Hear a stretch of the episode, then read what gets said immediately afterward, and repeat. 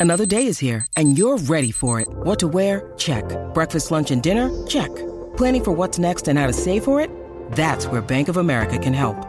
For your financial to-dos, Bank of America has experts ready to help get you closer to your goals. Get started at one of our local financial centers or 24-7 in our mobile banking app. Find a location near you at bankofamerica.com slash talk to us. What would you like the power to do? Mobile banking requires downloading the app and is only available for select devices. Message and data rates may apply. Bank of America and a member FDIC. When you need mealtime inspiration, it's worth shopping Kroger, where you'll find over 30,000 mouthwatering choices that excite your inner foodie. And no matter what tasty choice you make, you'll enjoy our everyday low prices, plus extra ways to save, like digital coupons worth over $600 each week. You can also save up to $1 off per gallon at the pump with fuel points. More savings and more inspiring flavors make shopping Kroger worth it every time. Kroger, fresh for everyone. Fuel restrictions apply. Think you know the Brooks Ghost? Think again. Introducing the all new, better than ever Ghost 16. Now with nitrogen infused cushioning for lightweight, supreme softness that feels good every step, every street, every single day. So go ahead, take your daily joyride in the all new nitrogen infused Ghost 16. It'll turn your everyday miles into everyday endorphins. Let's run there. Head to brooksrunning.com to learn more.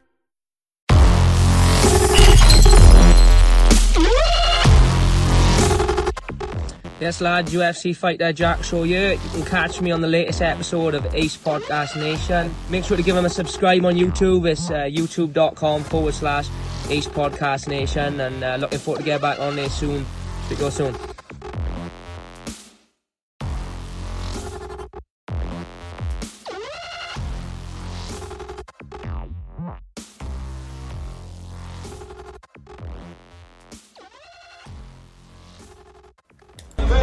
Champion, welcome, Danny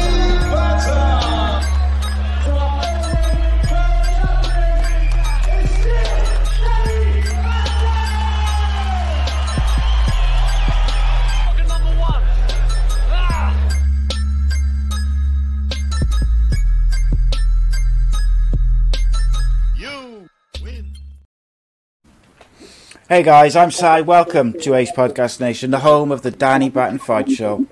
This is episode number 40, uh, 54. I do apologise.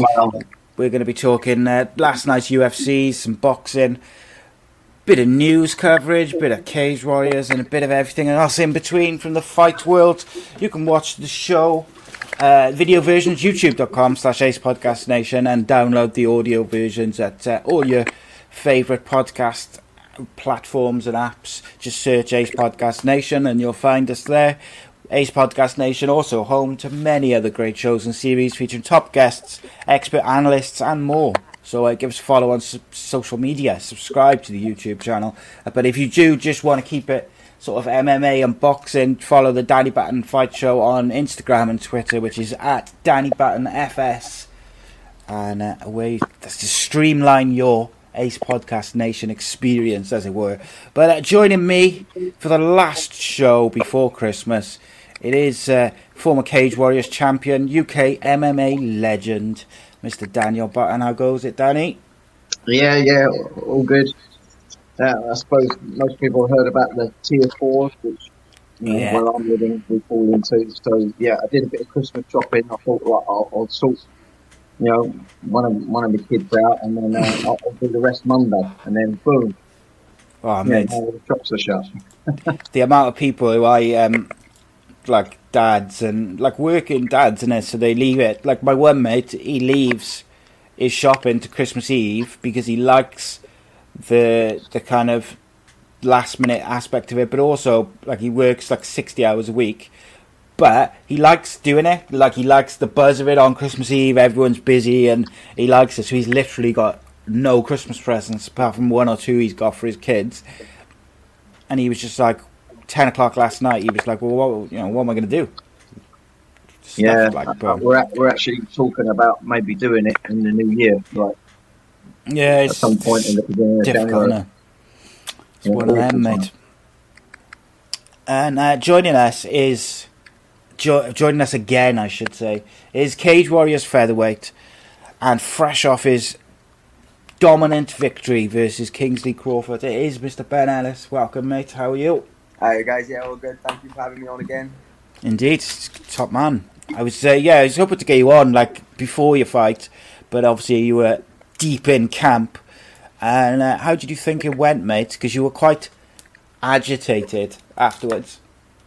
Um, it was it was a weird one. It was I, I wouldn't say it was a particularly great performance, despite I thought it was very very clear that I won. Um, I thought, like I say, the commentary was a little bit misleading. I'm actually really grateful that we ended up having the argument that we had, because you can literally hear me laughing at him, saying that you know you've lost. But I think if it hadn't have been for that, and then Joe Blogs is just listening to what the commenta- commentary is saying, they were well, they were saying it could be a draw, and it's just so far No. from the case. So, like individually, I wasn't too happy just because I know I'm a few levels above that. But at the same time, he's a good fighter. Um, his only losses have come to high ranked guys. You've got uh, James Henry and uh, Aiden Stephen. Um, and say first two rounds, I just I shut him down. Um, so yeah, it's it's one of them. Not not too happy, but then obviously happy to win clearly. So yeah, could be worse. Mm. When you say you, you weren't happy, what part of the was you not happy with? Is is you had a game plan, and initially I, I take it your game plans worked, but was there aspects of your game plan that didn't work? What, what's led to you not feeling happy? Um, I was really disappointed with the lack of damage on the floor. Um, I say he, he didn't really show any ability to stop the wrestling. Um, they, they were commenting on his takedown defense being quite good, but it's one of them. It's like um, I think on the first the first entry, I think he shut down two or three different sequences, and then he's down. Mm. And it's like, well, just because you delay it doesn't make it good. Like, good for me. He's going to have to stop what I'm trying to do and then the attack. Um, and again, then all the damage on the floor was was little stuff, little, little nicks. Other than there was three left hooks on the way to the floor, which hurt him badly. Um, so yeah, that was the main thing I was upset with was the lack of damage. Um, I suppose a big part of that I got to give him credit, but it's one of them. I felt like his only aim was to not get sparked on the floor. Mm. So when someone's being that defensive, like he was only really looking to control my posture, to grab overhooks. But anyone who's grappled, who grapples knows for you to get up, you're gonna have to be digging for underhooks. I literally Yeah. don't think he established an underhook once in the whole fight. Mm-hmm. Um, so my attitude was, well, if you're happy to lie there, granted not taking too much damage, then that's fine. I'll just lie on top of you forever. Um, so that was the, that was the main disappointment. Um, it was just yeah, lack, lack of damage. Um, but then at the same time, I literally have not got a mark on me. Um, so yeah, could be worse. Yeah, but I suppose that's when you you, you could have two different level of strikers, and then a striker coming out being disappointed because he just couldn't engage in striking. But then again, someone can backpedal so much and, and just play disengaging, I suppose. So you know, sometimes that's not down to you know any shortcomings for you that you didn't get your your ground a pound off and your damage off as much as you want. It, you, you kind of summed it up yourself, rather than you know, taking any potential damage to try and scramble up and make something of each round to try to steer the fight in his direction and take risks. He sat there and played played safe, literally physically safe, but um, obviously was letting the, the, the rounds go go slip by. So I don't think you should take it, you know, too personally on yourself that you've done anything wrong. If he's going to curl up in a ball and, and just play, play super safe, but not try to win the rounds, which effectively is what's happened, you know, you should, uh, yeah, you can only do what you do and can only fight what you've got in front of you. And you had someone that was really cagey, so Yeah, no, thank you, mate. So, to be honest, that's what that's what most people have said. Like, obviously, when when the fight ended, we had like a day or so, and then it was all just um, reviews with all my coaches, and, and they they pretty much said that. mm. Um, so yeah, I need to stop being depressing and just yeah, Mhm, think mhm. positive. Uh, but So- sign of a great fighter, though, look to, to uh, be evaluating yourself and, and, and micromanaging yourself, saying, "Hey, you know, I got the win. I'm happy with that, but I want to win my performance." You know, that just goes to show how you know how much you're you're willing to push yourself by stripping back your game and having a look and be like, "No, I need to find a way of, of, of doing better there." You know, it, it's a, it's a good sign. Yeah, and again, it's tricky because he, he was quite cagey. Um, he was going backwards the whole fight. Um, and then it felt like he was going backwards, going backwards. He'd throw something really wild, and it would miss by a mile. And rather than commentating on the defense, the commentary was, "Oh, if that lands."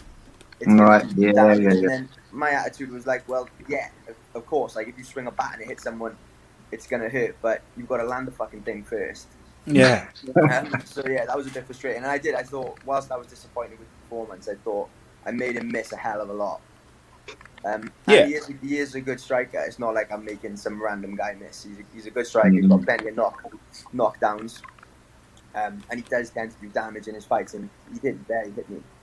hmm Yeah, I think so. So obviously, Jim, we we just had a chat before we started recording about like you were visibly agitated afterwards, like I mentioned, um, and we've talked me and Danny, and I think probably the last in the, we've done two shows of we since Cage since the Cage Warrior show. And we it's come up about the commentary, and I think some fights were frustrating um, from a commentary point of view, and yours was one of them. Like it didn't feel that the commentary was reflective of what was going on in the cage. Um, obviously, Jordan's was another, but there was a couple of others where you just didn't feel like the, the commentary was connecting to what was going on in the cage. Now, obviously, at the time, you don't know that. You know, you're just uh, you're just fighting. What got you so riled up afterwards? Um, it's, it's just my luck that um, the fight ended, and for me, then when that happens, everything gets forgotten about. Because once you've had a fight, you can't do anything else. So I went over to shake hands. Um, I offered my hand out, and he said no. So then I told him to break. um, which which he is. I mean, he he just had 15 Yeah. minutes to say and do whatever he wanted to do. He didn't Yeah. do very much, and then all of a sudden he finds his voice, and it's funny because his nickname's a silent assassin. He said "fuck all" in the fight, didn't do any assassinating, and then the fight ends, and all of a sudden he's not so silent. so yeah, I just thought he made an ass of himself. Yeah, But it's, and it- unless you speak to me, nobody knows that he didn't he didn't accept the handshake. Literally, no one knows that because it's not on. Yeah, camera. he wasn't on TV. Yeah, Yeah. it's It's a a, it's a weird one, but like, so obviously, I think I texted you the next day and I said like, I didn't really like the way he was being because I felt like, look, you've just been dominated for three rounds. You shouldn't be saying anything. You should just be kind of take the win. I didn't know he hadn't shook like he'd refused your sh- handshake, but I just felt like he had plenty to say. And I was thinking, from from my point of view, I was looking and I was thinking, you're just being dominated in your fight. Just take it on the chin, shake hands, say well done, and then go away and say what you want and do what you want. But in that moment, be a professional innit? and like just you've had your fight, you've done it, leave it at that. And he just, like you say, he had a lot to say afterwards, which they caught on the camera. They caught both of you sort of going back and forth. But like you said, they didn't catch why. But you know, it is what it is. But like for me, I get frustrated sometimes with fighters, like in any um, promotion where like do you do you talk in beforehand if you're gonna if that's what you're gonna do, and then when you get in the cage, do what you're gonna do, say what you're gonna say, and then afterwards, that's got to be the end of it. Do you know what I mean? Because Yeah, otherwise, it's just I think it makes you look like you lack a bit of class. Like, yeah, definitely. And- and what do you well, think about that? Go on. Oh, Sorry, sorry. bud. if, if you have issues with somebody after you fought, then you probably didn't fight the way you should have been fighting. Um, because again, he, he, they, they missed this on camera. He said something like, "Oh, I'm not even tired," and he did a one-arm push-up. so I just looked at him and I was like, "Well, mate, if you're not tired, why on earth didn't you try harder?" Yeah. yeah. like that's entirely on you. And then I just did a press up back. Fuck me. If you're a pro fighter and you can't do one press up, then fuck me, you got to. do um, so I don't know what the fuck that one one press up proves. It's a weird one. Dan, what do you think of that? Because obviously, like, you watched the fight and then you saw the sort of aftermath and that. But obviously, you've been, you know, you're a former Cage Warriors champion, champion in other uh, promotions. You've been around the block, as it were. What, um, like, do you feel like when fighters don't shake hands afterwards, it it just reflects badly on them. I always think. But I'd be interested in your take on it. Like, if there is, like, it's not as if Ben and um, Crawford went back and forth verbally for the whole build up. There was all this animosity, and then you know it, there was still a bit of that afterwards. Like, there wasn't that. So it, it was a weird one. I just interested in your take on it. Yeah, I- I've had it before. When I fought Demasio Page, um, you know, he was utterly disappointed with his performance, and, and he should have been because it didn't get past even one minute in the first round. He threw his gum shield down and didn't want to shake hands, and so I thought I let him have time to, to cool down. And a little later, I went into his changing room to say, "Hey, look, you know, I've, I've been simply really quick as well. You know, I know what it feels like. You know, don't worry, you'll come back from it." But he wanted none of it. He wanted none of it, even you know, even sometime after in the changing room, you know, a good half hour had passed. Um, you know, after we did our med- medicals and what have you. But yeah, th- this happens. I don't know. It just it just doesn't bother me. If, if someone wants to lose badly in, in that way, and then, then that's up to him. It just it can say something about the character. But I think in in your situation, Bennett, when you know you you had this little fracas immediately after, I just think it might may well have been just the whole frustration of how the fight went for him. I mean, you talk about disappointments and you lose. You know, imagine losing and, and being disappointed because it looked like he just couldn't get any of these game off. And like I say, he was swinging and missing by a mile, and he just wasn't collectively getting anything anything going. He had his whole game shut down, and it must have been you know woefully uh, frustrating because not only did he lose each round, but you know, he couldn't even exert himself because he was kind of always being put in check. Okay, you never got the checkmate with the outright finish, but he, just never got to express his game. And, you know, maybe that was part of the thing. Or it might have been, you know, the, the word had got back. You know, you spoke about sending him a message, and maybe that message got back to him, and he felt it made things a little personal. And uh, yeah, who knows what goes through people's head? But you know, us fighters, we're we're a different breed, and um, some people act a certain way, and some act another way. You know, it's just the way it is. To me, I think when the fight's done, the fight's done, and uh, you know, you, you could be gentlemanly about it. I mean, I think even Luke Shanks and Hadley after their their, their fight, they they were you know. They, they still sputtered their hands afterwards after all their talking, but And there's a genuine dislike there as well, and they like Yeah, well, they yeah, do not like each other. No, but there was respect for you know for, for what happened over those five rounds. I mean, you know, Luke was like, "Hey, you know, I, I screwed up in that fight," so uh, you know, he admitted it, moved on. That's the thing as well. With that, you it's a great example of that match because their um, their rivalry, their deep personal dislike, should we say, that goes back years to to like the amateur ranks. Obviously, Luke discussed it a bit on our show before, where you know where it came from, and and and we discussed like we we felt like Jake had been maybe a little bit disrespectful to Luke in the build up to Luke's title fight, but you know that's part of the game. Luke had taken it very personally, and obviously stuff from before as well. But and I think that affected him in the fight, as we discussed. Like he made mistakes because he was so eager to put a beating on Jake that he kept doing this, the wrong things. Um, but at the end of the fight, he still congratulated him. He still, you know, gave him a fist bump or whatever. And like I was always taught, and let's be clear, like I'm not a fighter, I'm not a trainer, I'm nothing to do like in terms of MMA like that. I've never fought in any way like properly, but like I I was always taught when with football, for instance, like it says more about you with how you lose than how you win. So like you know everyone enjoys winning, blah blah blah, but like even if there's a serious rivalry there, there's a bit of dislike there, whatever it may be.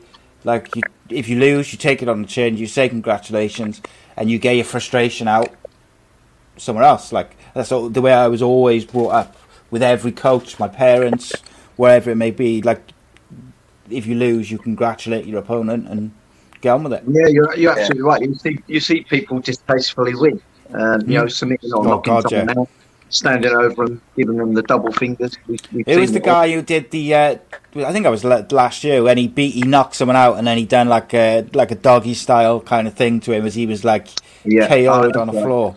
Oh, I that's remember who that was. Costa. Yeah, Yeah, and there, all right, that, yeah, there was yeah. that bit of hatred there, wasn't there? Like between them two, but Yeah. not the best, I suppose. Um, on classless, I want to move on to something else. Uh, Jake Paul seems to be trying to fight anyone and everyone. Obviously, he beat um, that baseball player a couple of weeks back or last week. We talked we talked about it a bit over the last couple of weeks. Um, he challenged Conor McGregor. Everyone kind of laughed it off. Then he did that video. Um, and I got to say, like I've got um, a friend who's a football journalist, um, and he's Irish. He lives in America. He was very upset by that video um, by Jake Paul. It's basically like a challenge promo, whatever you want to call it. Um, but he's he kind of calls Conor some names, which you you know you you anticipate that, but he he very much dug into the Irish kind of side of it, maybe a little bit of stereotyping, and also he went after Conor's wife as well a bit. But anyway, yeah, my so my friend he's not happy. Like he felt that if it was any other culture or race or religion, people would be very upset by it. But because it's the Irish, people seem to think it's all right.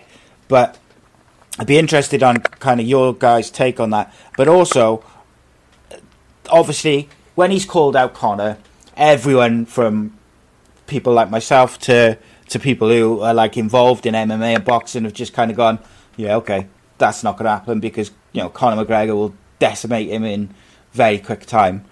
Um, and then loads of uh, like UFC fighters have kind of gone, well, I'll have it, I'll fight him. Um, I think Michael Bisping has been he challenged. So Jake Paul challenged Michael Bisping to a boxing match, and Bisping said, "I think he would be quite interested, as you would be." But the one which interests me is um, Amanda Nunes versus Jake Paul. Now that's the one I want to see. But I guess uh, Ben, I'm interested in your take on like the the Jake Paul challenge because he's he's I think in the last couple of days has proved that he's got 50 or somehow got 50 million uh, US dollars to put up for the fight. So he's deadly serious about fighting Conor McGregor. Um, what did you make of the video, first of all, I guess, the challenge? Oh, I think he's a piece of shit. He is bang out of order, isn't he, mate? Like, um, I think if you're gonna fight someone, then say whatever the hell you want to to, to them about them. It's fine. that you're gonna fight. You know, I don't think anyone can reasonably expect you to be nice, but you 100% don't bring family into it. Shouldn't bring Hmm. religion into it, and even race is, is a is a funny one. Like, and yeah, but the the family in particular. Like, if someone ever says anything about my family, then there's There was no need for it, was there? Pardon? No need for it, was there? Like, there was, No, it was no. so needless. Like, but the thing which, um, like, I think is, I think the reason he said that, look, him and his brother have made careers out of being controversial, and then they'll apologize, and then right now as well. So he's technically Yeah. won. But what? Yeah. But that's what they do is they do something and they'll apologise afterwards because they know that the initial controversy is much better than them going about it the right, like the right way, if you like. So if he'd put out a video just challenging Conor McGregor, people would have gone, yeah, um, whatever. It would have got some clicks. It, people would have still watched it, but we wouldn't be talking about it now. It would be gone. But because he said something which was bang out of order, we're talking about it. So you are right. Um, but yeah, it's it's a weird one. I got to say, like, I do wonder if Conor McGregor uh, looks at it and just thinks fifty million dollars is it just easy money eventually? Like, if Jake Paul keeps running his mouth and saying similar things, will Conor McGregor eventually just go? Do you know what? For another, you know, for a hundred million dollars again, will I just go and beat the shit out of him and take the money? I don't know. They'll, But- they'll never do it in MMA though, will they ever? No, they can't. But this, this that's what they said when, if you remember, when they did the, the run up to the Mayweather fight, people were saying, "Oh, they'll do the boxing," and then Mayweather was saying afterwards, "We'll do MMA." They were never ever going to do any sort of MMA. Um, and there was even rumors in the build up to that, like they might allow Conor to do like body kicks, but not head kicks, to try and even the field. And I was like, they can't. Like, I I explain it? Like, even if you just allowed a top MMA fighter like Conor McGregor to do leg kicks versus someone who's a box, just a, solely a boxer, or even someone like someone like Jake Paul who's not even a boxer really, like, I can't stress enough how quickly that would be over just from leg kicks. Like Dan, again, like you guys know better than me, like just leg kicks would end it quickly, wouldn't they?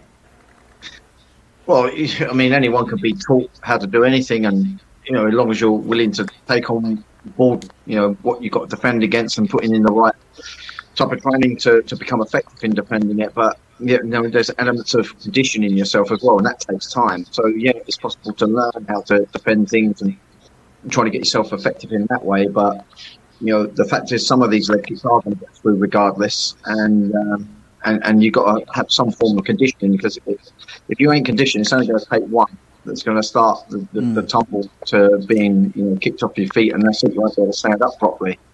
So yeah, and but with the whole, you know, he's just stoking the bee's nest at the end of the day, trying to drum up attention, whether the fight happens or not. He's creating more attention, and, Do you know he's what he did? to attention based. What he also did is he um, he went after uh, Dillon Danis as well, didn't he? He threw some water balloons or something at him, Right. and I just thought, and that's what I mean. I just think if he keeps on with that, I do think Conor McGregor will eventually take that fight. I just think he will because one, he likes money, as we you know he's proven that over the years. He's a very shrewd businessman, but he's also proven that he's very protective and loyal over the people he cares about. Like you only have to look at the Khabib thing with um, Artem Lobov, and I just wonder whether eventually he might just say, right, let's do it then. I, I- it will probably a lot of it will probably depend on how the Poirier fight goes. I would say, you know, if he decimates Poirier relatively quickly, he's probably going to be on course for a title fight. So then it might not happen because he's not going to want to mess about with that. If he was to lose to Poirier, then I wonder whether you know it because does it become more appet- like um, appetizing to him if he was to lose to Poirier? Ben, do you think? Not In not terms of easy money? No, I don't want to see anything like that. I don't want to see it, but Yeah. I'm just saying to him as a businessman, and you've got this guy running his mouth about your family, your friends, and it's like a lot, a lot of money. Um, I don't know. I don't know. I think it's a point where he's got so much money. I think. Yeah, I, I don't know. It's Like- a tough one, isn't it? I just, I, I just wish the Paul brothers would just curl up and die. I won't yeah, yeah. I gotta say, I um, I would love it if they could somehow put on like the freak show fight of Amanda Nunes versus Jake Paul, but I just don't see how it can be done because But, guys, It's at the end of the day, I just wish they offered me that money to come out of retirement and do it because I would. I'd well, that's it, with mate, isn't it?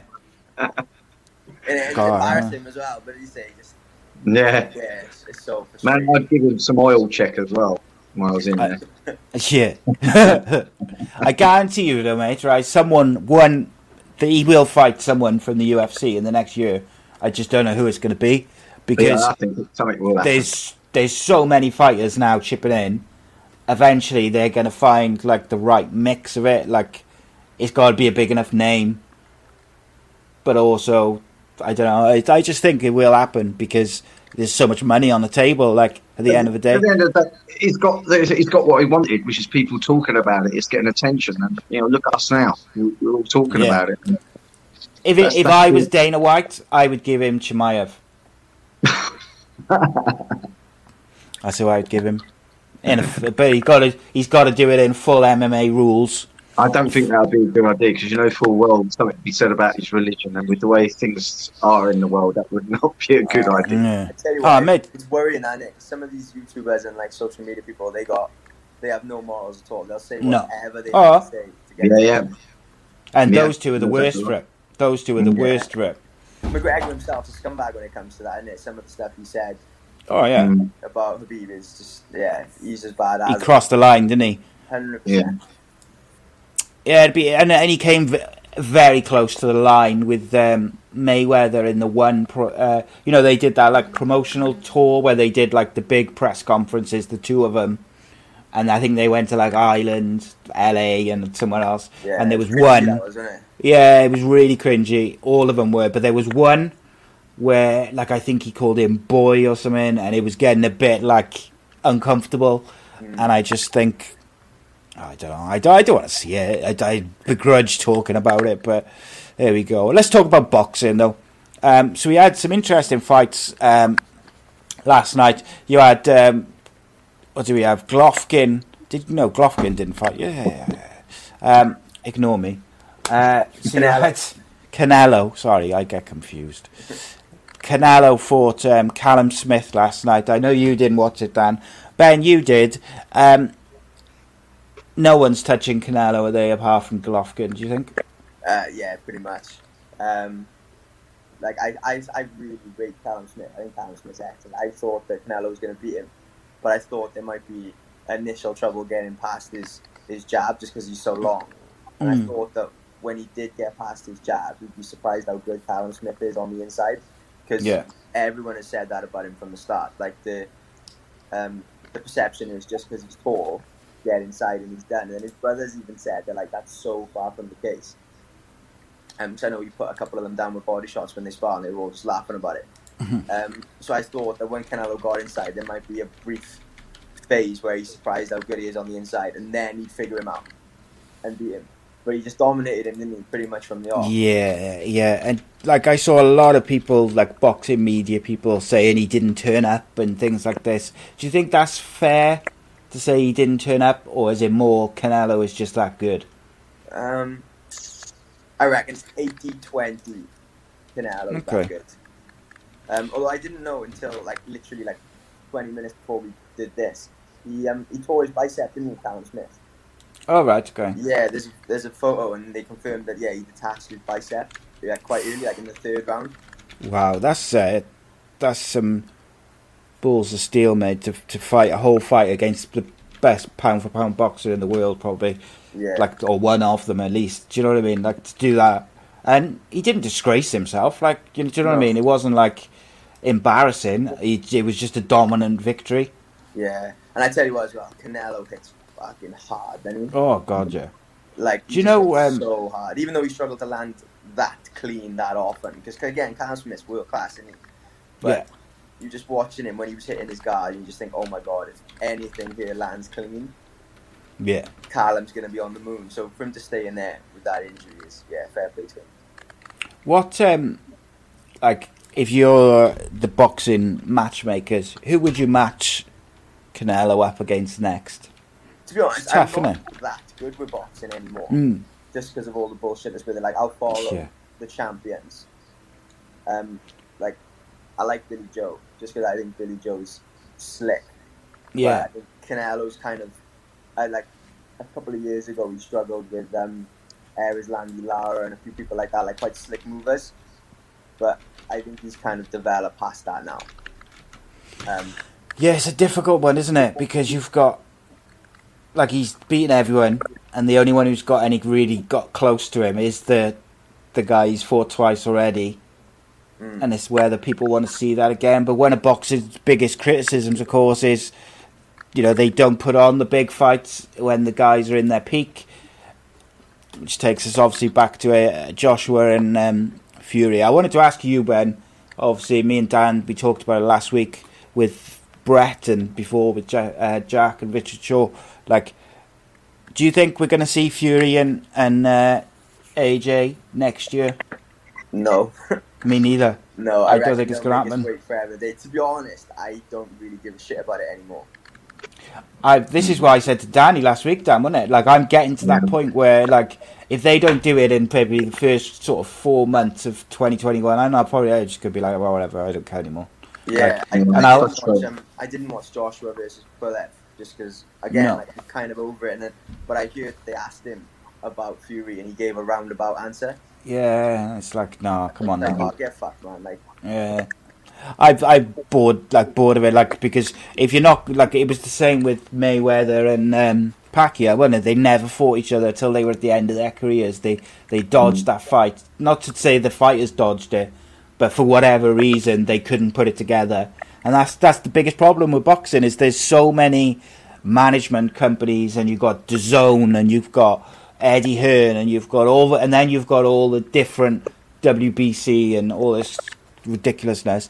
And then you hmm. add in the fighters. It's so difficult to just to make a match, and I think hmm. people want to see the best fight the best. And if you're not, if you haven't done Fury versus AJ or Eddie, it's kind of like, well, what are we doing? You know, what's the point? Like, we may as well just put on freak show fights with YouTubers and call it what it is. yeah, Because did you know Roy Jones and um, Tyson? They apparently they cleared a million pay per views. Yeah, And like Yeah, I seen that. That's the only thing they give a shit about. his numbers. Yeah, number And the pay per view. So yeah, they'll put on a freak show fight because it sells. Um, but then it But then- the sport. yeah, it does because like at the end of the day, Fury versus Joshua would smash million views, million pay per view buys easy, Yeah. but they won't put it on, and like they're not getting like Fury's not getting any younger, and like he's proven time and time again that he is the best boxer. British boxer in the world, best boxer, heavyweight in the world. Like he's Yeah. got nothing to prove. I feel like it is Joshua who's got something to prove, particularly Yeah. when it comes to Fury, because I don't know. It's, it's a weird one, but wish they just get on with it. To be honest, I tell you one thing well. Normally, like when we have this discussion with people who don't know anything about combat sport or anything, I'll say, look, it's it's always going to be the promoters making Yeah. the fight hard to happen. But I honestly mm. think in this instance, it's Joshua. yeah, he doesn't Yeah, fancy it, does he? I, Yeah. I get that sense.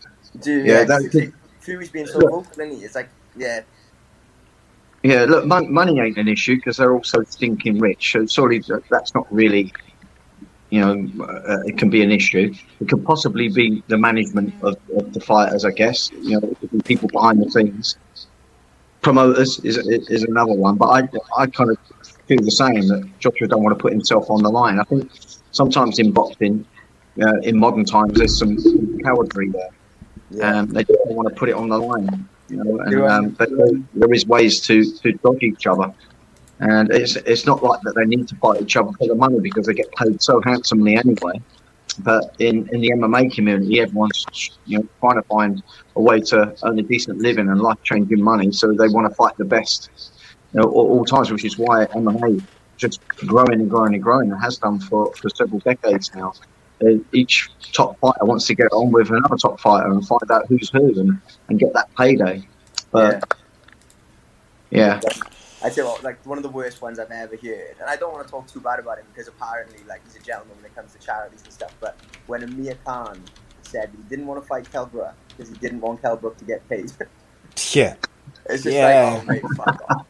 Fuck off. Like, yeah, it's it's a it's a strange one, isn't it? Like, obviously, Amir Khan made millions and millions from boxing, but actually, like over the the latter part of his career, he hasn't done very well. Like, he's lost a few fights. When it's come to the the really big fights in America, he's kind of not done that well.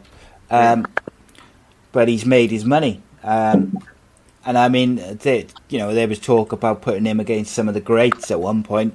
I don't think he's up there, to be honest. But what can you say? Like, Yeah. until boxing, until boxing genuinely starts putting on these kind of super, super fights of the best versus the best in each division, like I just feel like it's not going to be taken. It's not going to hit the heights that it once was, at least. Because the one thing which I always say when anyone tries to compare boxing and MMA, where you'll say, like, if they're casual fans, for instance, they'll sort of say, oh, well, you know, boxing is more mainstream. People know who boxers are or whatever. But, like, that's just because boxing's been around longer. Like, Yeah. when people get into MMA and they watch it, like, regularly, they realise that the one thing which MMA does so much better than, not the one thing, but the main thing that they do so much better than boxing is when they've got a super fight to be made or it's the best versus the best, they do it. They don't Yeah. fuck about. They do it and they get it done. It's like,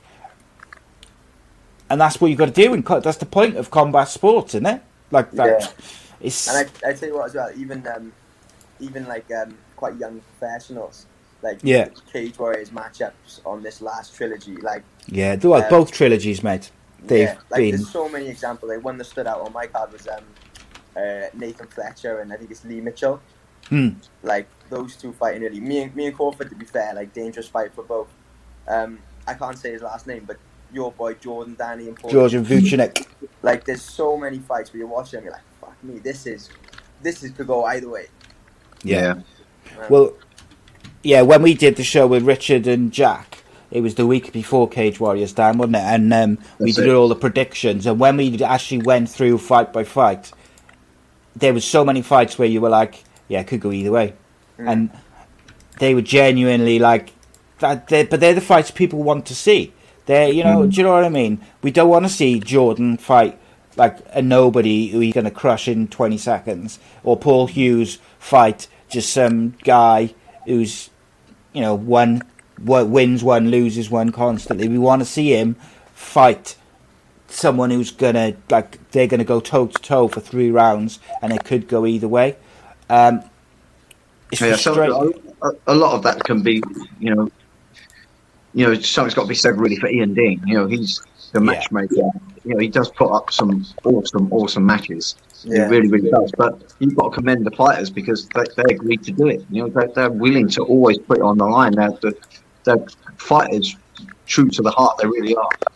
Um, you know, they're, they're all in it to win it. But, you know, obviously the consequence in any potential potential fight is that you could lose. But they're willing to put it on the line to find out, hey, you know, see who's, the best, who's not. That's what I love about the uh, MMA community. There's, there's no hiding behind anything. You know, they just they just put it out there. You got to love it. because like you see it like now in the UFC, like the top, even like the top fifteen, anyone can beat anyone. Like Yeah. a bantamweight, what have you got? You got um, Moraes knocked out Aljamain Sterling. Aljamain finished Sandhagen, but then Sandhagen finished Moraes. Yeah, yeah, And it's just like you are three beasts. You, they could fight a hundred times, and it could be like yeah, 51-49. Mm. But I Yeah. it shows the shows the character of the fighters that they're willing to do it. I find it so ironic that when MMA started off, the boxing community was saying that it's barbaric. But then Yeah. they, they have no issue sending somebody out there when he's going to get knocked out 100%. yeah. And Mm. then, at least in the cage, it's say it's 50 50. Yeah, Well, bo- boxing putting in basically amateurs against professionals, isn't it? Like, say Yeah. what you will about Conor McGregor, like he's not an amateur in terms of fighting, but like he had no boxing experience, and they had no problem putting him up against the probably the best boxer of all time. Now, I'm not saying it's the same as putting you know like a YouTube star in against um, Floyd Mayweather, which is ironically that is what we didn't even touch on that. Logan Paul's fighting Floyd Mayweather. Like to me, that's ridiculous. Um, but like you'd never, see, you wouldn't see that in MMA because the best fight the best constantly, and it's like an uh, interchanging thing, isn't it? Whereby you're constantly striving to find out who is the best. So if you come in for, for instance, like Mason Jones, Jack Shore, guys like this who've go, gone into the UFC over the last few years, they, you know, they've destroyed everyone in their path in Europe. They've gone over to the UFC, the biggest company in the world. They don't just jump straight to the title picture. They have to, they have to start again, and they have to fight their way through the division, up into the rankings, through the rankings to get a title shot. Now, boxing doesn't do that, and I think it hurts the the way people view it. Yeah. Ultimately. The, the, the worrying thing is, though, like we saw it with boxing, MMA, the promotions will get, sorry, the other promotions other than the UFC will get bigger. Their monopoly will get less and less to the point where MMA will be exactly like boxing. Yeah, that's, And- that is a problem, isn't it? Yeah, but like then, I it's already happened with boxing, so there's no reason why it won't happen again with MMA. yeah. Let's just hope that the uh, MMA fighters get as paid as much as the boxing at some point. Yeah, that's the whole. yeah, then that's again, my uh, that's my there's big beef with them. um, I can't remember. It, there- there's top MMA promoter. I'm sorry, one of the top boxing promoters. He's an old fella now, but I know that he was going toe to toe on Twitter or, or on some kind of social media with uh, Dana White, and and uh, you know the boxing promoter was right. He said you know eighty percent of all the money revenue goes to the fighters. Where statistically in MMA, maximum twenty percent of any proceedings go to the fighters. I mean, that's completely, you know, the opposite way around. And, you know, I do still feel that the MMA fighters are not getting paid their worth. Okay, you can become a wealthy man or wealthy woman, you know, at the top of your game, but that's the few at the top. Um, there's many, many boxers making a, a, a very, very good living that are not always in the limelight at the very, very top. They're still earning a lot more than the uh, MMA guys and girls are. So yeah, but maybe in the future things will slowly change. Yeah. But then, you know, if it gets that way, maybe MMA will start you know, avoiding each other, and we'll have the same issue in MMA as we have boxing. But let's hope that never happens. That's what I think. Yeah. Again, I think I don't think it'll be the fighters in MMA. It'll be the promoters. Yeah, yeah, they're the ones that cause the the, the Yeah. issues. They just like it's so early days. So I think it's going to be say like probably another ten years before it Mm. happens in MMA. But like I think in, with Bellator now with um, Patricio Pitbull. No, it frustrates me. They do the bro- Yeah, two of them. Oh, do they? The brothers, yeah. I think Patricio could be the best featherweight in the world from any promotion, Okay. but we were not going to see it. Mm. Yeah, because you're not gonna. Mm. They won't cross a matter of over. Yeah. There's more and more champions from different promotions, and again, you're not going to see it, and then before you know it, it's boxing.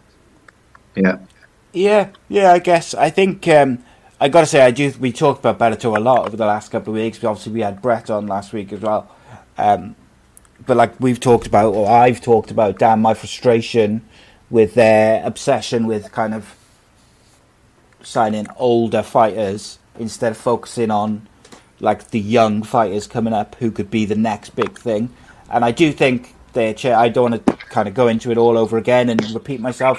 They do seem to be slowly changing that in terms of like if you look at some of the fighters they've signed more recently, it looks like a bit more like they're starting to go that way. But for for years it was kind of like Rampage Jackson was out there at fifty something, and I don't know. It frustrates me, but there we go. Um, what did you make of UFC last night, then, guys? Just overall, um, Danny, you first. What overall Yeah. were your thoughts? yeah, I, I really enjoyed the fights. It- you know, okay, so there's slightly less finishes than some previous weeks that we've been reviewing, but um, some really interesting in fights nevertheless. I, I really enjoyed watching them. What about you, uh, Ben? Did you enjoy the show, mate? Yeah, same. To, to be fair to them, it's it's always good. If, if I was them, I wouldn't even so much be prom- trying to promote the fighters so much. It would just be the fact that if you tune into any UFC, and it's going to be a good fight, like nine times out of ten.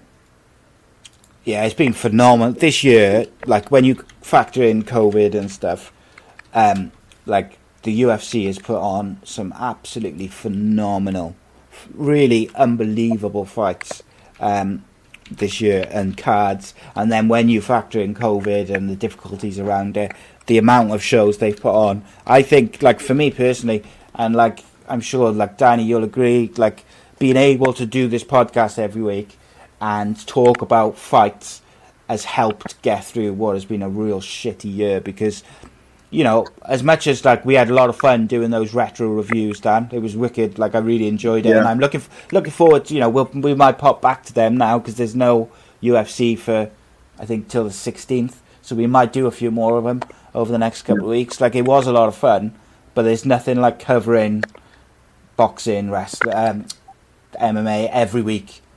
And uh, like UFC, I think can Cage Warriors, Bellator, they all deserve massive credit for finding a way to put on shows. Yeah, I remember it didn't seem that long ago when you know UFC was you know so much more fewer times on, and it would be such a massive talking point because Yeah. there, there would only be a certain amount per year.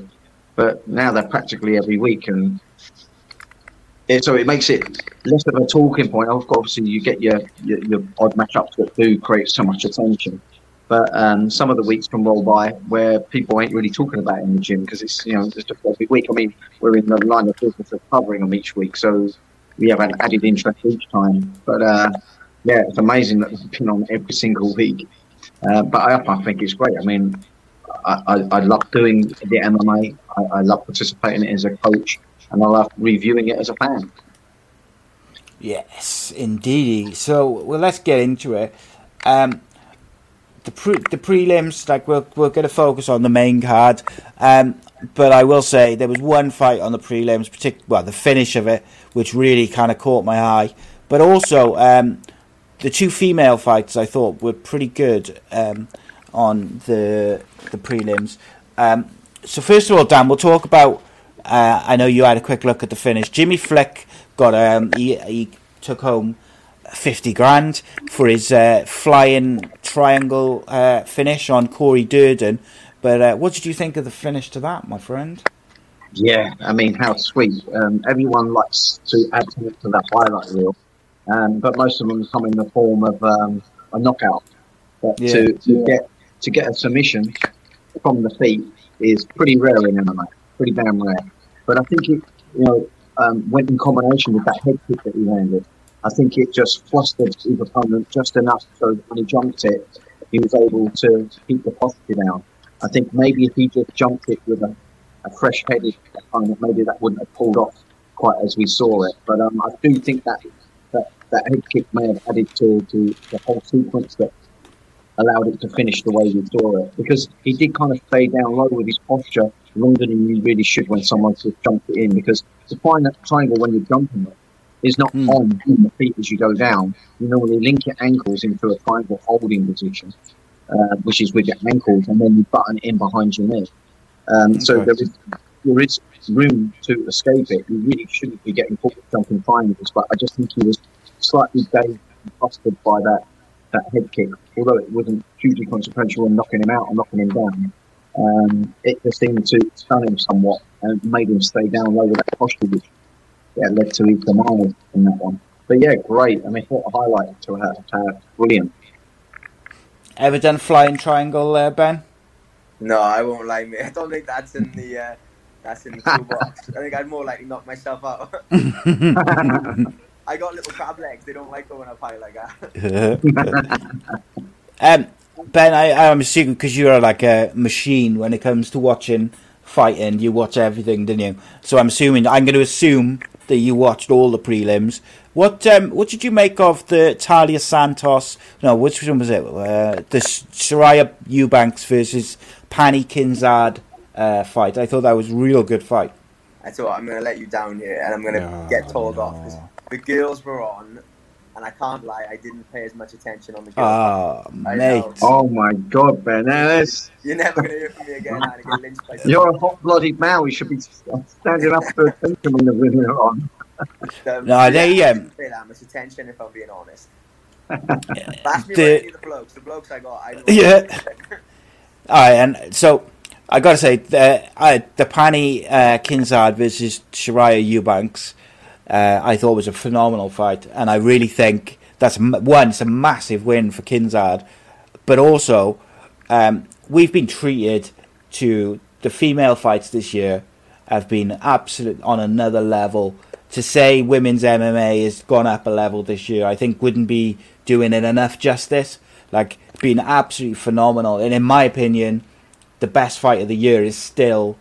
Um, I always forget. Maybe, yeah. Yeah, I just thought that was so good, so good. Um, Danny, I would say to you because I know you enjoy the, the the women fights. I would watch the Pannie Kianzad Sijara Eubanks was the one I'd pick out to watch, mate. Um, think you'll Okay, enjoy yeah. that one. I'll Um, that one all right, then, Ben. I will say, uh, apart from the Jimmy Flick fight, pick one of the prelims that you really enjoyed. Let me, uh, let me interject. I'm going to get the. Uh, get the What about the Anthony Anthony Pettis one? Say, let's say that one because Danny watched that. Oh Yeah, yeah, I'll tell I you. like. I got to give. Uh, I say I know we're going to talk about the Pettis one. I did enjoy the um, the Ron Win fight as well. Okay. He's, he's such an anomaly being five six at middleweight. Um, Yeah. yeah, he's a pass down to Pettis. I love Pettis. They're good. Stories It's a weird one. So after the fight, um, it's been announced Anthony Pettis is a free agent um, heading into 2021. He was asked about it at the press conference. He said, it, you know, it was a risk taking this fight without re-signing his contract. Usually, he signs a three fights or two fight deal, but uh, he's 33. Um, he's been with the company 11 and a half years. Wow. Um, so he's decided, you know, he obviously must have signed a contract for this fight, but like he didn't sign anything after that. He said he doesn't feel like his job's at stake. He thinks he's earned the right to fight, you know, where he is, and he can fight with the best of them. Uh, he's on a two-fight winning streak now because he beat Cerrone in May, and then he bought, uh, Alex, beat Alex Morono on Saturday night. But uh, he, he thinks he's got leverage on uh, the UFC. I'd be interested to see what you guys think. But first of all, the fight. Dan, what did you make of it? Yeah, really good. I mean, he had a little bit of a sticky start, didn't he? Um, But that Morono uh, it performed amazingly um, just a couple of months back. Um, really, really impressive. You know, he can come in full on with his hands because he's got such good wrestling. And, and that's quite a difficult style because he kind of smothers you, just keeps pressing forward and got the cardio to back it up as well. Um, yeah, uh, Pettis slipped with a kick, didn't he? And he got himself in a little bit of a situation. Uh, just didn't get things going too great in that first round, but his adaptation with his striking, which is really his skill set, isn't it? He's a little hard to read. Um, he's got really good kicks, really good hands. Um, he can switch and fight well both both ways, which can be confusing for some guys. And I think that's what really edged it for him over those next two rounds is the fact that he switched up his stance and switched up his attacks and throwing those kicks, spinning kicks, and that one that rocked Morono. It's really, really impressive. Um, yeah, what, he really just showed his experience. That's the only thing I can really say, say with this. And you're right, he got through his goal but he had to dig deep in that fight, and he did dig deep. deep um, but he kept his fantasies about him, and uh, he kept himself really hard to read. And I think that's really what's the key to his success. A really great performance, really. Yeah, I think so. Uh, ben, what did you make of this one? Yeah, to be honest, the, the exact same as Danny. I thought Pettis' counter right hand in particular was something we haven't seen too much of. Because in the past, he's always been just trying to create space for his legs. So everyone knew he just run it in it might want to get on body, but then then you're in a clinch with him. It's not so bad. But in the second round, in particular, uh, he was just stepping back, pinging the right hand. Then as soon as he created that bit of hesitation on Morono, it let let it, it let his legs go, and everybody knows what a dangerous kick he is. In all fairness him, and obviously when he when he caught him with that hook kick in the third, Mm. I can see what he's saying about having leverage because when Anthony Pettis is fighting, everyone's going to tune in to watch because everyone loves the spinning stuff. Yeah. Um, he just frustrates me because he's just a he's a typical low percentage guy where he'd always go for the low percentage stuff. He's really good at it, so it's for him it might not be as low percentage as somebody else, but like that finish, he's he's dropping dropping to his back for a guillotine. It's like mate, you've just kicked him in the head. Keep hitting him. Um, but then again, he's pulled stuff like that off so much. Then yeah, he's he can do what he wants. Hmm. Yeah, it's uh, it's an interesting one though. Um, for him to come out with a you know as a free agent, it's not uh, the usual way they do things. The UFC, you know, they normally like to have their fighters tied up or not. Um, Yeah. And obviously, we had Brett on last week, and he discussed how his contract was up. UFC came to him, and they, he, you know, they the offer they made him was not what he was expecting, not the number he had in mind. So he went and uh, had a look at his other options. Bellator came in with a fantastic offer, and he was he took it. And that's the risk they run now with Anthony Pettis because if I'm Bellator, I want Anthony Pettis. I've gotta say, Yeah. like, um, so I just think you know if they're picking up Brett, they picked up um, Nemega Nemega Madoff, they've picked up um, Corey Anderson. I'd have Anthony Pettis if I was them. So it'll be interesting because if UFC doesn't make him a good offer, like he's been there 11 and a half years, the fact he's let that run down to become a free agent tells me that he's open at least to hearing what other companies have got to say. If that makes sense. Yeah. Dan, it- do you it think? really oh, Ben, yeah. oh, sorry, sorry, go on. Go on, mate. I No, would go on, say it really surprises me that more fighters don't test free agency Yeah. because their whole basis of not testing it is the fact that they want to know they've got a contract. So it's like, okay, great. Say they've got a four-fight deal, they re-sign after two fights, but there's no security on the contracts anyway because you can get terminated at any point. So Yeah. Why the fuck wouldn't you just play the contract out and then literally you can do it on Twitter at one championship at Bellator at UFC. I am a free agent. Who's saying what? Yeah. Mm. Yeah. It's like anything in it. That's how you get your money's worth by creating a bidding more. Like that's what Eddie Alvarez used to do. Yeah. Um, that's the reason he caught in so many promotions, and then they all say how much he got paid in comparison to others. I yeah, I don't understand it. That's yeah. Yeah, it's uh, it's an interesting one. If like if I'm him, like he's obviously he's talked about it in the the post fight press conference. But like if I was him, I agree. He's 33, so like this is probably going to be his last big contract, isn't it? Like being realistic, if he signs a three or three or four fight deal with anyone, that's probably going to be his last big contract. So why wouldn't you say, you know, tweet them all, tell them all, who wants Yeah, me? lit- Literally, I mean, yeah, especially him because he's only 33, but Exciting fighter, isn't he? he's had a busy 33 and he's been, he was Yeah, fighting God, in yeah. the UFC from a young age. Yeah. So yeah. I mean, I think, what was it? DC made his UFC debut at like 32. But then he Yeah, hasn't had the crazy. same impact that Pettis or somebody who's been doing MMA for 10 years has. So it's Yeah. all relative to the individual in it. But yeah, for him, I would say he's a pretty well, he's got 30 miles on the clock.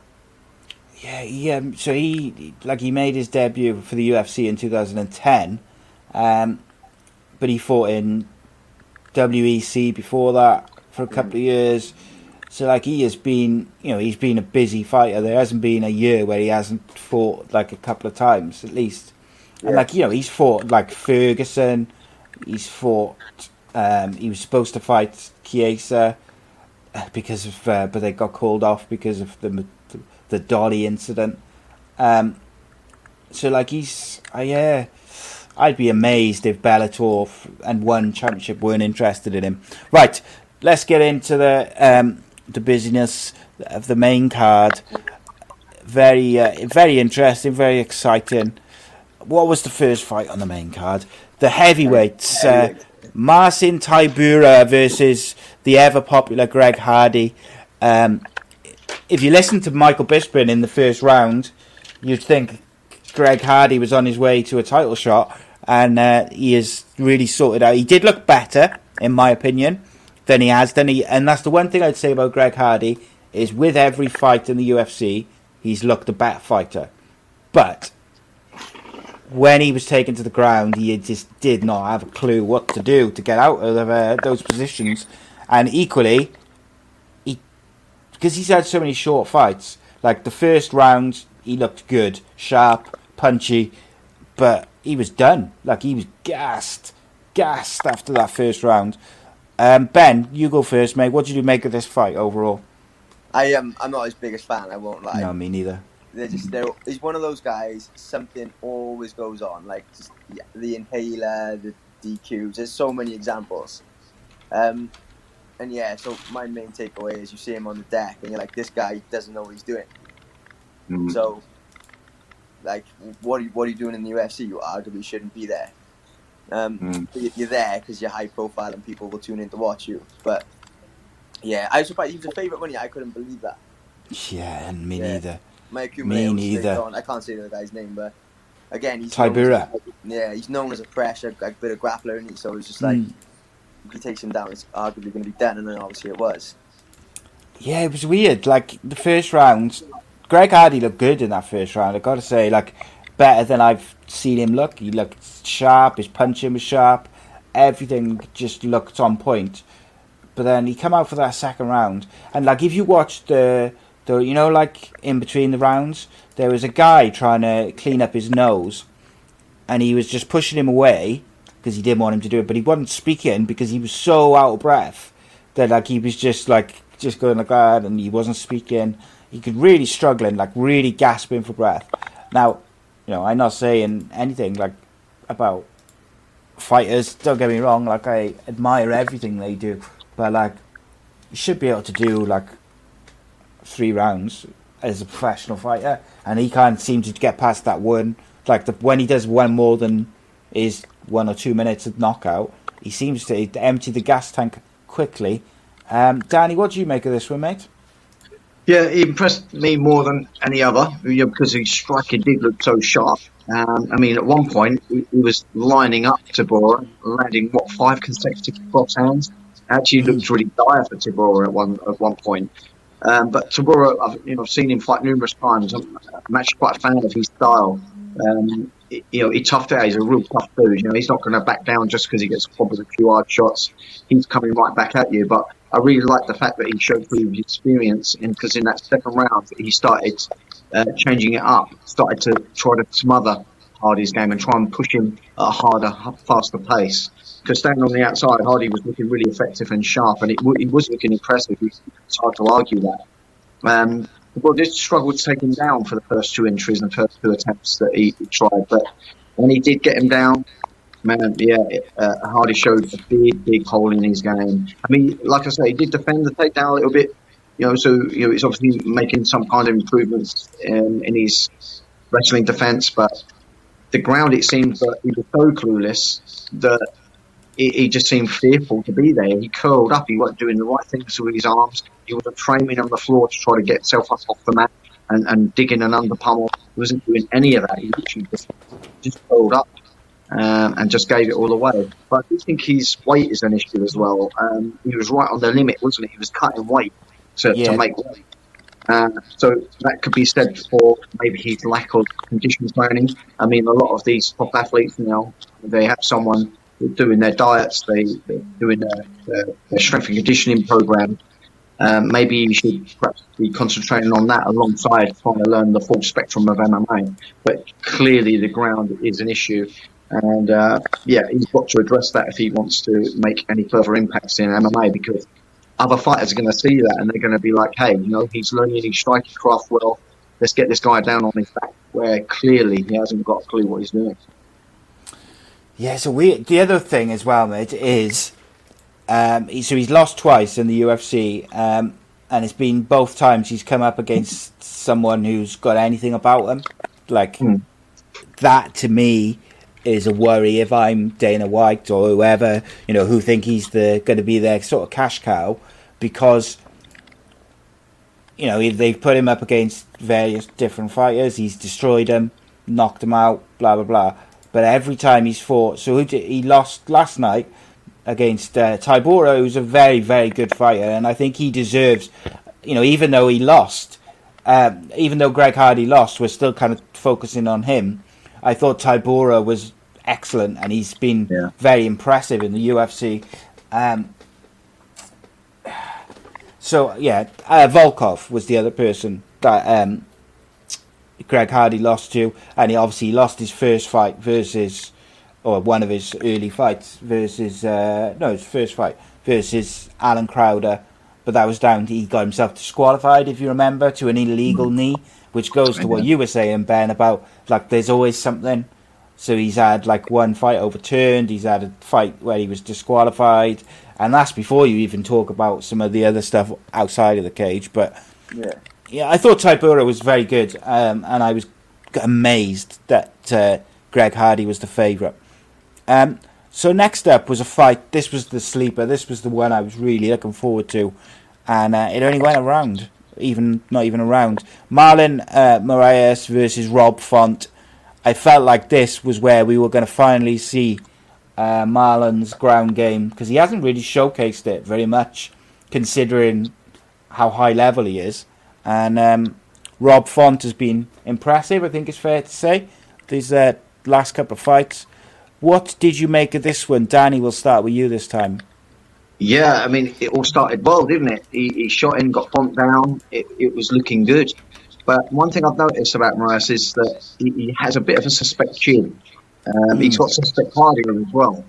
Um, so maybe he was cho- choosing to get to the round, try and create some, some kind of early finish opportunities there.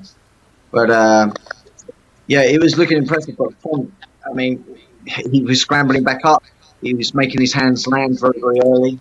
And um, once he sensed, you know, or a taste of blood, so to speak, he, he was just mm. on it for the finish. Um, yeah, so uh, yeah, I've, I've not been impressed with Moraes for, for, I think I've said to you in previous uh, podcasts, I've not been impressed with him of late. He just doesn't seem to strategize his game well. He's got great leg kicks. He can clearly wrestle and can clearly grapple. He just is not putting it in the correct unison. And yeah, he, he keeps on uh, letting his opponent in and finding a way to, to, to beat him. And uh, sometimes I feel like he's not letting the opponents find a way to win. He's kind of giving them the win somewhat, and I've kind of lost faith in him stringing together any kind of considerable winning streak anymore. Yeah, it's an interesting one. Um, obviously, Moraes is high level in various parts of his game, but he's just having some some issues, maybe with confidence. But I agree with you, like you've mentioned before, Dan. His chin is a bit suspect, and he started well and got caught. What did you think of Rob Font's performance, uh, Ben? I thought it was really good because um, I was picking Moraes to win, Um, they come out, Moraes blasted a few kicks, and obviously his kicks are incredible. He's, like, he's got up there with one of the best kickers in the UFC. Agreed. Um, so he, he took his digs, he got taken down, um, which was a great read by Moraes because obviously Font was so quick to get inside kicking range. He was jumping in, so the level change was there for Moraes. Happy days. Um, But you know, you know when some people just seem to be like working too hard, like he's on top of Rob Font and he looks so stiff for a black belt. Mm. I'm like, well, I say Font got up a couple of times, and before you know it, I thought he got tired. And then I think it was the jab that rocked him. Yeah. So yeah, I, I, I don't know. I mean, I think he probably does cut too much weight. And then just say something about it where, like you said, Danny, like he doesn't flow the martial arts particularly well. Mm. Um, because I thought, yeah, in the grappling, he looked stiff. Yeah. It's weird that is because he's. Um, I think he. I think I'm sure that I haven't got it up in front of me now. I'm sure he's like a black belt in. Yeah, he is. BJJ high level and stuff, grappler, isn't he? Yeah, but he it did but look we like, haven't really seen that though uh, in his fights, have we? not No. really, no. But you know, Ben picked up on a really good point. He did look stiff, and it, it, the way it looked to me, he was trying to grapple as if he had the gi on, and um, yeah, it, it just doesn't suit MMA to do that. And yeah, I mean, but you know, come on, Font got up really, really well. He he wrestled the wrist really well when he stood up, and if you see on one of the stand-ups, he wrestled the wrist and then switched to the other wrist as he come up. So you know, he, he done really, really well the way he got up, back up to the feet. Um, you know, it wasn't all just because Moraes was, was performing badly. Font was performing very, very well. Um, yeah, I just don't know where Moraes goes from here now because he's another one now that's been around a while and his results have not been, been great of late. Um, I'm not too sure where he's going to go, really. Yeah, I wonder. I wonder what's next for him because he looked. Uh, I they sh- did like a shot of him after the finish of the fight, and he just um, he looked like done. Like just you know when someone just looks mentally exhausted. Like he looked just like he was staring up at the sky, and the, the the doctor was like checking on him, and he said, "No, I'm fine." So it wasn't like he was like knocked out cold or something. He was just kind of staring off blankly as if he was just didn't quite know what to make of it. Um, Another fight which I was really looking forward to because I just did not know how it was going to go was Michel Pereira versus Khaos Williams. Khaos Williams has uh, been impressive, I think it's fair to say. Like he's uh, on a good run, knocking people out. Michel Pereira is massive for the weight division and is so so skillful. Um, so I was very interested to see how this was going. Pereira picked up the victory via unanimous decision 29-28 across the boards. Ben, what did you make of this one, mate? See, I, I think Pereira is outstanding, and Mm. because he's such a weird bloke, he takes away from his own ability. Because Yeah. everyone's talking about the weird stuff he's doing. Nobody's talking about he's he's really good. Um, like his athleticism, his kicks. Um, he's, he's defensively he's harder to hit than he looks. Everyone says he's easy to hit because he's, his hands are down by his side, but he's not. Um, I give Khaos his respect as well. when it wasn't going his way, yeah, a couple of times he basically just charged Pereira. Mm. Like I got, I got a lot of time for that. If the fight's not going your way and you're willing to go out on your shield trying to get the win, happy days. I mean, obviously I know Pereira didn't didn't put him out, but he very easily could have the way Khaos was running at him. Hmm. Um, but yeah, I thought I thought it was a good fight, and then interesting to see Pereira taken down in the third as well. Um, so yeah, no, it was, it was a really really good fight. Like I say, going into it, I didn't have a clue what was going to happen. I really didn't have a clue. Yeah, it was a weird one, wasn't it? He just did not know what was going to happen. Um, Danny, what did you make of this one, mate? Yeah, um, I mean, Pereira wasn't able to put on his full display that we've seen in some other matches that we've, we've, we've watched with him. Um, I, I suppose is, you know, he, he can press forward quite well, given the opportunity. It did look like Khaos was struggling a little bit to try to get in to make range happen other than to do the flurries. I think his flurries would have looked more technically clean. He would have had more success if he learns to do combination while you're stepping your stance forward. So what I mean is, if your left leg forward, you're throwing a combination. Mine's trying to throw your combination, stand left leg forward. Throw your combinations, actually make steps forward with your right leg and switch your stance and transition as you're your combinations. because you know, being that you're in a cage, it's quite a large area anyway. Um, but Pereira's got such good rangy striking and footwork. You're going to have to put into your striking if you want to be successful with your striking ways of covering that distance as you're throwing.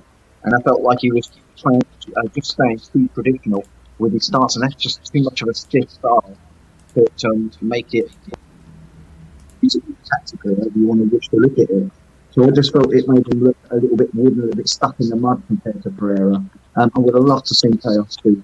I- I'm actually fast becoming a fan of Khaos this game. I really like the way he fights, but this style, this type of opponent just didn't fall well for him unless he was willing to make uh, adaptive changes uh, in preparation for this guy. I think he's got all the skill set to win. He just needs to change up those combinations a little bit to learn to be able to cover that extra distance and range against those those footwork oriented strikers that are so so long as well. Um, but Pereira, yeah, he's he's on a roll now. He's doing it so well, and I think he is the real deal. Uh, looks so muscular at the weight, and um, know, I don't mean to create suspicion for anyone, but you look how muscular some of these Brazilians are. It makes you wonder what's going on. Um, did you see how muscled Jose Aldo was? I mean, they're very very similar physique. Massively muscled um, across their back, really rounded on the top of their arms, and it looks like they're wearing a backpack because of their traps that are sticking up so high. Um, yeah, I mean, how are they doing that? Um, but it seems to be just the Brazilians. Um, yeah, so yeah, I don't mean to put any doubts in there. I don't want to point the finger, but it does make me wonder sometimes. But yeah, Eh. impressive. He's, he's still winning, right? Yeah, man. This, uh, yeah. Uh, well, I'll leave that one out there for, for people to speculate. Dan, you can uh, you can start the rumours, mate. Yeah, Um, I mean, not, not, not so I don't mean to do it that way, but uh, physically, they're, they're They just yeah, they look incredibly muscled. un- unbelievable, don't they? I've never seen Jose Aldo look like that. I gotta say, he looked in phenomenal shape. Um, Yeah, yeah. there's uh, people. I saw some people saying, "Oh, Khaos Williams, like he's, you know, he's he was a flash in the pan or whatever." But you know, Michel Pereira is a phenomenal fighter, um, and I don't think Khaos Williams was embarrassed in any way. So No, you know, no, I, I, think, think. um, well, who who'd you draft in as a training partner for, for this style of guy? Hmm. He, he's, he's so unique, and that's the difficulty. You're having to kind of learn on the job. You kind of have to guesswork what kind of you know combinations might work and, and what kind of game plan you want to make to work on him. But you know, to make it all fit and work in real life, you're kind of having to learn to do that on the job. Um, I think Khaos Williams done pretty well considering. And um, but I'm sure if they ever go to place again, which is an absolute possibility with look at their young ages, um, I think Khaos Williams will be coming with a slightly different game plan, be more effective next time. Um, but well done to Pereira. You know, I love watching him fight. You never know what you're going to get with him. He's, uh, he's definitely flamboyant and definitely shiny to watch. Yeah, hundred percent. Um, Ben, I know you've got to shoot, mate. Um, quarter past. So, um, very, very quickly, just get your thoughts on the the Jose Aldo Marlon Vera fight. Um, I, I thought Aldo looked really good. I, I agree with you as well, Danny. He looked in mental shape. Mm. Um, it's just nuts in it. The, the question with Aldo all the time is why on earth aren't you leg kicking? Yeah, Um, Yeah. I know he kicked a little bit in this fight, and pretty much every time he did, it was super successful. Mm. But he just doesn't do very much of it. Um, but yeah, I, I think he's really good. I, he, he suffers from that thing where, up until this fight, everyone he fights is a number one contender or a champion. Um, So it's so easy to say that he's not this and he's not that. He's fighting monsters. Um, Mm. And then every time we see him fight someone who's a monster, but maybe said, you know, mid ranking, like fifth or sixth, like Jeremy Stephens, Moicano, he smashes them. Mm. Um, so he, he's really good, in fairness to him. He really is. I thought he looked good. Uh, yeah, it was uh, it was really interesting, mate. Danny, just before we get your thoughts on it, we'll uh, say uh, goodbye to Ben because I know he's got to go. Ben, thank you for joining us, mate. It's uh, always a pleasure, and uh, you're always welcome. Yeah, well done guys. you I win, Ben. it. Yeah, well done in your win, and I look forward to seeing you fight in the very near future. I'm sure we're going to have a, a banging 2021. And um, again, thanks for coming on. Uh, cheers, guys. All the best. Yeah, Yeah, top man. cheers, Cheers. Ben. Ta-ra, buddy. So, let's uh, finish us off with these last couple. So, yeah, what did you make of um, Jose Aldo and Vera? unanimous decision in Aldo's favour, 29-28 again across the board. What do you make of it? Yeah, I mean, he, he absolutely won that fight, and it was nice to see him kicking and being effective. Um, uh, yeah, looked a little bit like Jose Aldo of, of old. And, you know, what, what Ben is saying is kind of true, really. I think we saw him dominate over a decade so, so convincingly that maybe because we're seeing him lose against the top, top level guys, maybe we are being a bit too harsh on him and writing him off a little bit sooner than, than we should. Maybe, maybe so. I think it's partly because he's come away from the kicking game. He seemed to be trying to work his hands more in the fights, and you know maybe this is a skill set that's slowly evolving, and he's looking to add to the kicking game. And, and it looked like it. You know, last night he put his hands and his legs together very, very well. And something else that we don't normally see of him, that for him to choose to engage with that. And he got in and got to the back very, very quickly in that final round. And you know, this guy's a, a, extremely good grappler as well. We just don't see any of it because he's such an accomplished striker and he uses his striking as his main weapon on the tour. But he has very, very good grappling. And he demonstrated it with great control of. Um, Ferry did very well as well. He always looked relevant, always looked dangerous in there.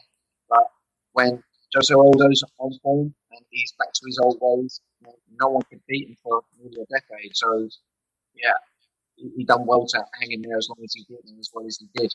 When um, Jose Aldo's looking so, so good and sharp as we saw him Saturday night. Yeah, hundred percent, mate. And the main event was Stephen Thompson versus Jeff Neal, with Stephen Thompson picking up the victory, unanimous decision, 50-45 across the boards.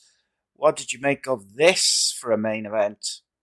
Wow, you know, five rounds of that kind of style of striking Thompson brings, which is you know a lot of bouncing on spot, a lot of zigzagging with the footwork uh, looted because he chooses to have a, low guard or no guard at all at times. Um, really impressive footwork. Uh, really impressive selection of striking. Um, and Jeff Neal is really good. He really is. At any time, have switched that fight around very, very quickly. I think it was a case of if it goes the distance, Thompson nearly always going to win. He's always going to have a bigger output of strikes and more precisely strikes. He, he fights long and also learning to fight pretty damn well in close as well for the brief times that he has to fight in close. He does very well there. But Jeff O'Neill stayed so calm under that barrage of striking from the outside game that Thompson was bringing. I mean, he was getting getting caught through the guard occasionally, you know, really nice and clean. He stayed so, so poor, but I think sometimes a little bit too poor. I think a little bit more urgency to shut down or keep the pace on that aging would have seen a possible different result and maybe more opportunities to win over those final championship rounds, over those round four and five. Um, O'Neill, I feel like could uh, strategized a little bit different. Again, we're not in there. We're not up there, up there against someone like Thompson, totally digging into your face and body. Um, but going back on to Thompson, really, really amazing. The guy's 37 years old and in incredible shape. He's still strategizing his game extremely well. And the output was utterly impressive. And both of them were banged up. They had a nasty head clash, didn't they? Um, yes, yeah. look how gentlemanly they were. I mean, we do love it when there's a rivalry and there's borderline hatred for each other. It does drum up some interest, but what an enjoyable match of respect. You know, they were looking out for Mm. each other when they touched heads. And Jeff O'Neill could have really taken a chance uh, and took advantage of Thompson when Thompson stumbled back. Um, and that's all part of the game. If you stumble back, it's a lot of balance. You can capitalise on that. Jeff O'Neill didn't want to win that way. He's like, "Look, come back up to your feet let's let's do this as clean as we can. What utter, utter respect. Um, really, really enjoyed to, to see that as well as, um, as well as the actual performance of the, of the bat itself. Jeff O'Neill, he'll definitely be back and, and, and looking strong, looking dominant, and this is a fight that we could possibly see him run at some time in the future if Thompson stays around long enough to do so. But he's proven himself to be uh, a contender now. Yeah, hundred percent, hundred percent, mate. He was uh, very, very impressive. Stephen Thompson is so experienced as well, Yeah, but like he's generally like he's very respectful of his opponents. Generally, yes. um, you know, there's been the odd thing over the years, but generally he's very, um, you know, very respectful and that sort of thing. Um, Yeah. I've got to say, I thought um, Stephen Thompson, his footwork is so good. It's like no, even the like the speed of his kicks, and I find it almost mesmerizing as I'm watching it. Like I really Mm. enjoy watching his fights.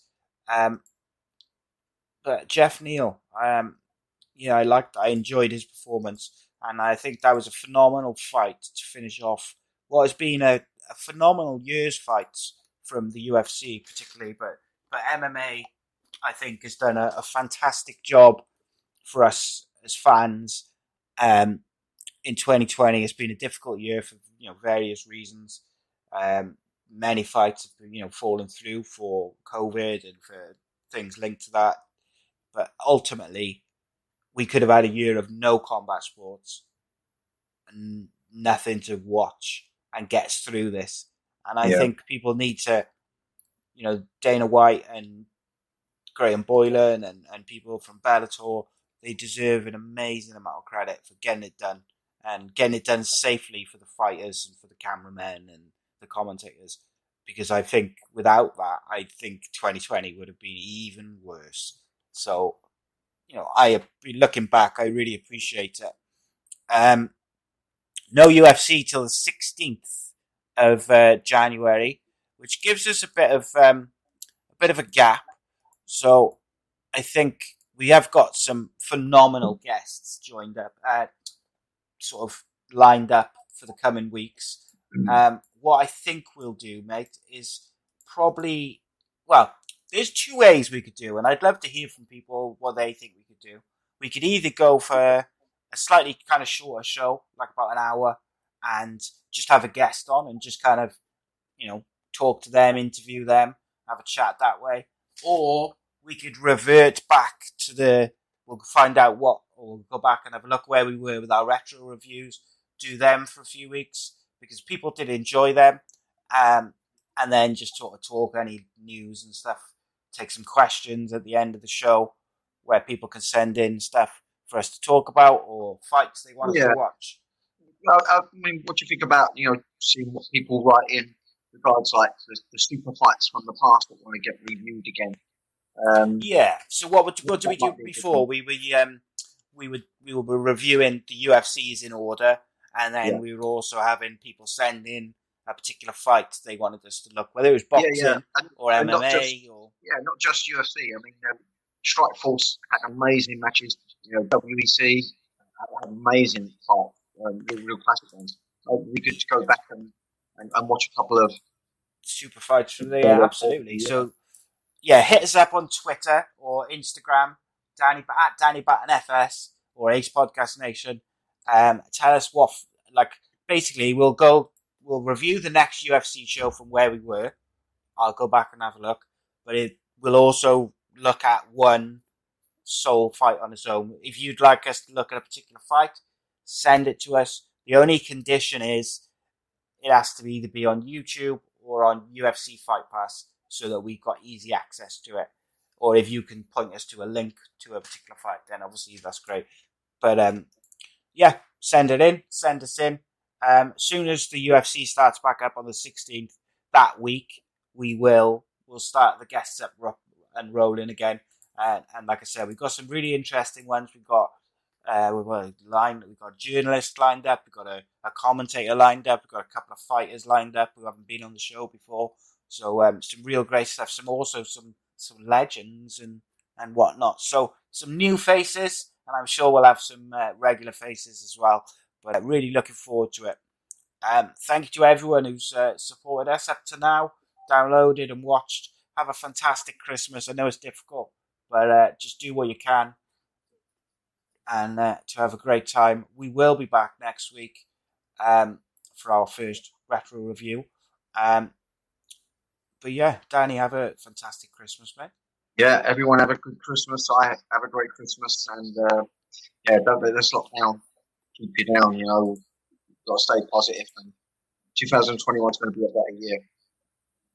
Yeah, mate, it can't be any worse. As. I just um, don't let them get you down, ladies and gentlemen. Healthy body, healthy mind. Don't let them break you. Keep going. Keep on keeping on. And uh, we'll be back next week to, to give you an hour or so's release from the crazy goings on of the world. Until then, thank you. We'll see you next week. Defending champion, welcome,